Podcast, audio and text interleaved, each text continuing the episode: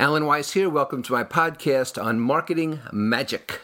Let me ask you a question. Why don't you purchase from the Indian technology spammers and scammers? Why don't you purchase from them so you get your SEO designation much higher? You can get up a new website for pennies and they can make you wealthier and healthier and sing better too. You don't do it because you know there's nothing in it for you. The same reason you don't send money to the Nigerians telling you that they're holding $7 million in a behest from some lost uncle. In fact, the Nigerians are probably more successful than the Indians because at least they're offering to send you some money. Most people who tell me they want a partner don't want a partner. They want me to give them money. In other words, their partnering is taking money from my pocket and putting it into their pocket. That's not partnering. They don't bring me anything I don't have. They're not putting anything on the table. So the question I ask is, what's in it for me? It should be the question you ask yourself and the prospect asks of herself or himself. Money, ego, visibility, appointment, improvement, philanthropy, you name it. It doesn't have to be solely money. All of that can be in it for you or in it for me. The problem with pyramid marketing, the Ponzi schemes, whether you call them multi-level marketing or network marketing or George, doesn't really matter. They're unethical, and that's because they make money at someone else's expense. You know, Drucker said that the purpose of business is to have a customer and to contribute to the outside environment. Well, pyramid marketing schemes simply pay people for bringing people into the scheme, and then it collapses because there aren't sufficient people to keep bringing in. I did a calculation once for one of my books, and I found out that by the time you get to a certain level of multi-level marketing, say the 7th or 8th level, you need the population of Cincinnati to give you a decent proposition of supporting it for new members. That is, for them making money on new members. It doesn't work. Remember, I met a guy I had seen in college about 5 or 6 years after we graduated Rutgers, and I met him by accident in a bar at a Polynesian restaurant. And he said, I'm making more money in this special marketing I'm doing than I am in my full-time job. You ought to join us. And I went and I showed up, and there were 30 people in a room, and they, I don't know, it was some kind of floor detergent they claimed was doing miracle stuff. But then the speaker turns up in a caddy outside, which he ostentatiously parks and points to, with a pinky diamond ring, at least some kind of diamond ring, and he makes the big pitch for multi-level marketing. Today, you know, it's internet-based. People are doing launches. You get something for free, then you sign on for the subscription, and you watch the videos, and then they teach you not any useful content, but how to launch your own subscription business for others. It's more pyramid marketing. It's not about value. So, what's the magic in marketing? Well, marketing creates need. The more need you create, the better. The more competition there is, the better. Competition opens markets. People tell me all the time they're worried about the competition. Praise the competition, pray for the competition, because the more competition you have, the wider open the market is. That's why Wendy's builds hamburger joints across the street from McDonald's. They know people are going there to buy burgers. Most customers don't know what they need. They simply know what they want. And once you expose them to need, you've moved out of the commodity business and into the value business. So you need silence sometimes to be able to listen and then offer something that they didn't know they needed. One of my better sales was a $250,000 sale to an insurance company who was convinced that they needed a strategic communications plan given the merger that they just went through. And after listening and knowing that 5 other consultants had told them that, I told them that's what they wanted but not what they needed because they had nothing to communicate. What they needed was to listen. So, we're not selling, you and I. We are providing value, offering value, enabling the buyer to buy. That's what marketing's about. We're giving. And if we're giving, we're never afraid of what? Interrupting people, interfering with people, because we'd be remiss if we didn't. We're not taking, we're giving. The best restaurants start with an amuse-bouche. They give you something for free. Is it built into their pricing? Yes, but you perceive it's for free. It's value. It's nice of them. The best restaurants I go to where I'm a regular customer give me a free drink, a free bottle of wine, a free dessert, Sometimes from time to time, sometimes every time, because I'm a good customer and they want to be perceived as giving things. I stopped going to a Japanese sushi place we had supported since this guy opened it, a real entrepreneur. He moved into a bigger location, we supported him there, and then to still a bigger location and opened a second restaurant. And in all those years, he never so much as bought me a free glass of sake. And so we're out of there. There's too many good sushi places, and he's not that differentiated. So sales is a commodity pursuit, not a value pursuit. When we were in Venice on one of our trips, we went to Murano, to the famous glass factory in Murano. And it's a fascinating place. The trouble is they're trying to sell you every second of your visit. They come at you from the aisles, from the woodwork, from under the counters. They're trying to sell you every single second. It's not pleasant. I love the glass. I love the artistry, but I'm not buying from people who are so annoying. So there. Branding is essential in marketing magic. And the two key definitions of branding that you need to keep in your mind are these. One, a brand is a representation of uniform quality. No one goes into a McDonald's to browse. They know exactly why they're going in, what the menu's going to be, and no matter where you are in the world, with variation for some local dietary restrictions and so forth, it's going to be the same experience. By the way, parenthetically, it's the same thing with the Catholic Church. Every place in the world, you know when you walk in, they're going to do the exact same Mass in the exact same order. But I digress. The second thing about branding is that it's how people think about you when you're not there. And since this is a timing business, you can't be everywhere at once. In fact, you can only be one place at once. That's rather important. The first great marketer was probably St. Paul. He did a tremendous amount of writing, more to spread Christianity than Christ. He was on the road to Damascus and had an epiphany.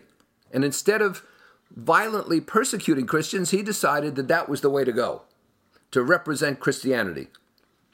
Converts are always more zealous than original supporters, and that's why I'm mentioning St. Paul. Because people who follow you from the beginning will continue to follow you, but people who oppose you at the beginning, who are brought around to believe in you and your value, are more zealous than anyone. St. Paul began viral marketing. He said to the Colossians or the Philippians or the Greeks or whomever, hey, look, you 10 people hear my message. Now you go tell 10 people and tell each one of them to tell 10 people. It was the beginning of viral marketing, and it worked. The value being offered was not bad, atonement, peace, forgiveness, salvation. And so he was able to spread the word, and we should be able to spread the word on much more tangible items than a belief in God. Infomercials, offer things. They're not just dumb commercials on TV. They offer things. But wait, there's more. And if you act now, and we'll send you two for no extra cost if you just pay a huge amount in extra handling. I was in some hotel in some city. I cannot for the life of me remember where or when. And it was 1 a.m. I had a little jet lag, and I'm watching late night TV, and they bring on an advertisement for the thumb wrench. It's this wrench you're supposed to wear in your thumb that helps, has attachments. Don't ask me. And anyway, I'm looking at this commercial, and I'm saying, this is the stupidest thing I've ever seen. And then they told me that in 40 minutes, it would end. The offer ends, going off the air. And with about 20 minutes to go, I said, yeah, I'm just enjoying hearing about this, but what on earth? So I ordered a thumb wrench. I took out my MasterCard at 1:30 in the morning and ordered a thumb wrench, and I got a second one, for just another $12 shipping and handling. And they still sit in my garage. I have no idea how to use them, don't know what to do with them, but there you go. So here's some marketing magic you should think about specifically. Use third-party evangelists. That's what I was talking about with Paul. But not just with non-buyers. Use them with buyers who can do more. So take your top purchasers and mix them with other purchasers who aren't purchasing as much. After all, they've already been sold on you. They already trust you. They already used your services. And so escalating them to a slightly higher level is not that difficult, especially when a third party does it who's already been there and done that. And so evangelism, third-party evangelists. Number 2 is scarcity. Provide offers that disappear. Most of my workshops get more and more expensive the closer you get to the date. And when I advertise that in 2 weeks the current fee will go up, I get a lot of business during those junctures. Number 3, provide a bargain or urgency to get people to act now. If you do it today, you get a free book. You get free membership in a subscription or a teleconference or a webinar, but you have to do it today. Offer doesn't exist next week. Offer bonuses. One of the things I learned in social media marketing is that when we offered bonuses for my book, Million Dollar Maverick, buy X number and you get this, buy Y number and you get that, and so forth, that they were accepted. One person bought 750 books because of what I offered at that level. Several people bought 100 books apiece because of what I offered at that level. Bonuses work. Offer social proof. Social proof would be prestigious endorsements. People who are believed. They don't have to be your evangelists, but they count by name, by title, by company. Then think of the halo effect. Associate what you do with other positives. There's a furniture place up here, and for some reason in Rhode Island there is a plethora of furniture places, but this one's called Cardi's. It's run by three brothers, and the Cardi brothers are very generous, contribute to charities, are very philanthropic. But what they do is they have something called iDelivery. Now, I don't know what the I stands for in their delivery, but it's of course, people are accustomed to thinking of it in terms of iPhone and iPad and so forth. And so they call it iDelivery. They associate value with value. When they advertised just before, say, the Law & Order series that was on, they would talk about Law & Order and then their particular promotion that day. So they're associating value with value with this halo effect. Then there's confirmation bias. And confirmation bias means that what you're providing is consistent with your beliefs. When I went to see Hamilton with the original cast, with a ticket that was almost impossible to get, and to this day, the hardest ticket I've ever had to procure, and I've seen everything I want to on Broadway for 40 years, the people in those seats wanted the play to succeed. They wanted the cast to be great, and they were cheering before the curtain went up, and there was nothing that cast could have done that would have disappointed them. There was a confirmation bias, and that is, I am at a great play because I paid so much money and everybody loves it, and I'm going to love it too. If you have a phone in your car, you're going to use it because you want to prove that it was a good idea to install the Bluetooth or to use a hands-free phone.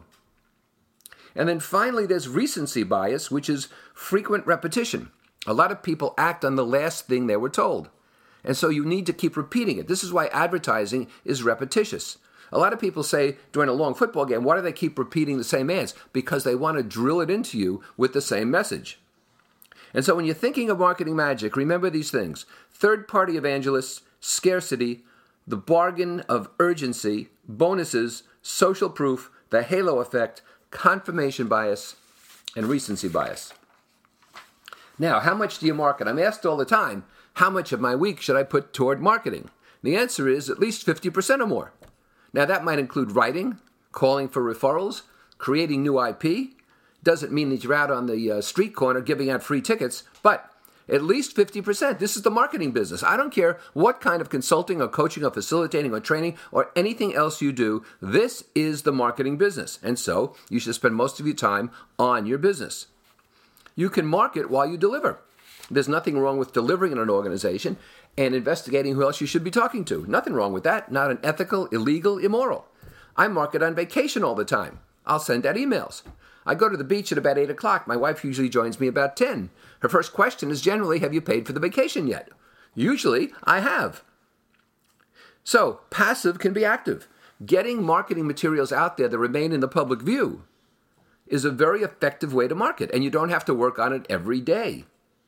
There's strategic marketing and tactical. An example of strategic marketing is when you market a brand. And so Ford markets its brand, Ford Tough. But the tactical marketing is the local Ford dealer who says, come in on this Saturday and we'll take 20% off the financing.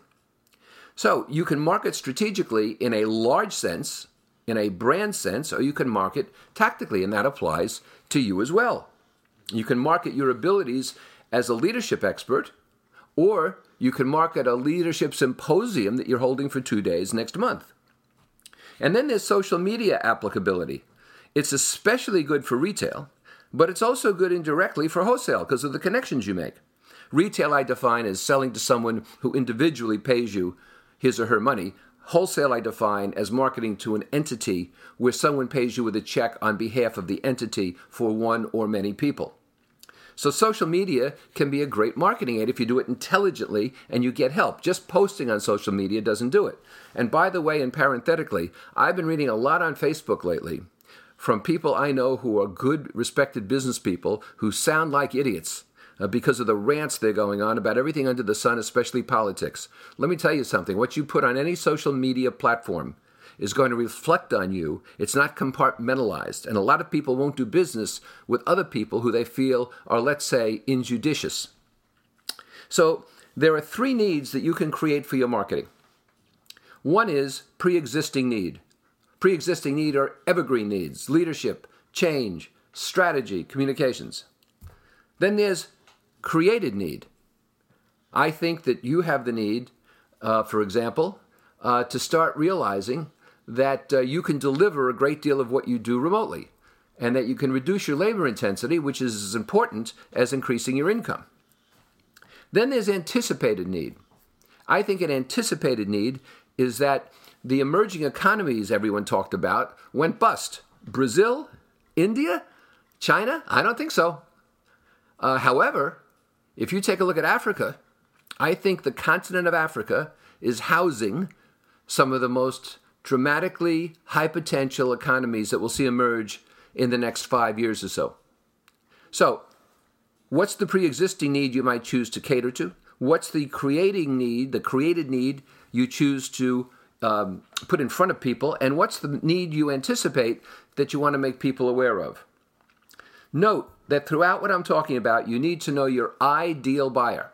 You can't be all things to all people. It doesn't work that way. So you need to know who your ideal buyer is.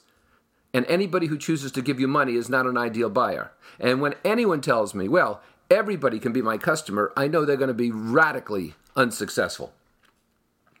Number two is don't chase money.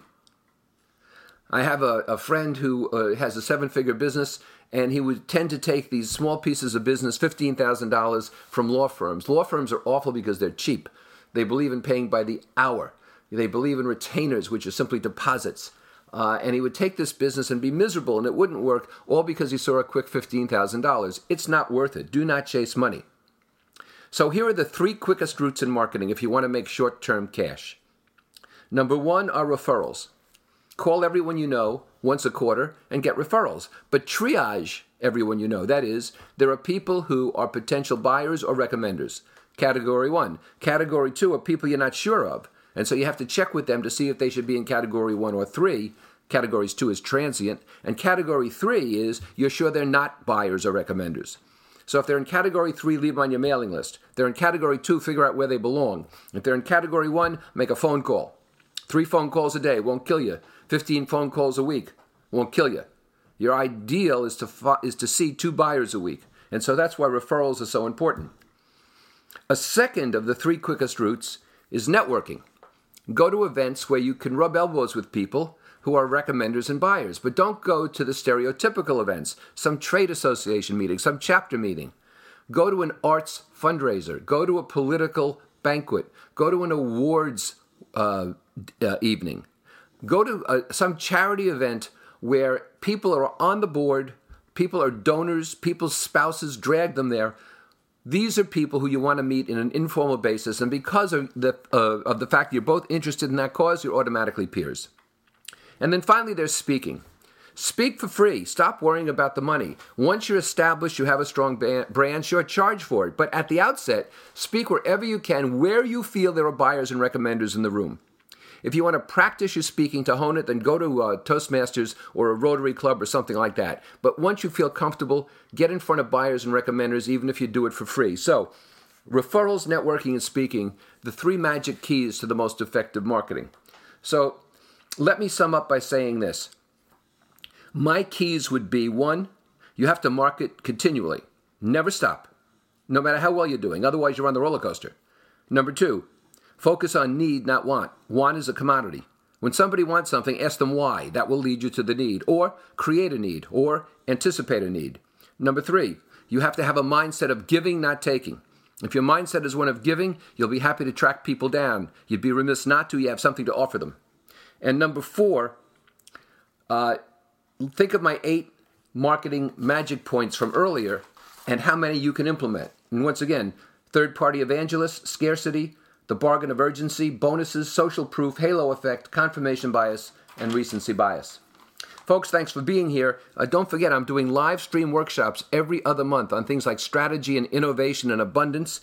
And I'm also doing Million Dollar Maverick, which is an ongoing monthly video and audio. And if you're interested in those, please go to alanweiss.com and you'll find them. Thanks for being with me. Look forward to being with me again on my next podcast. Have a good one. Ciao.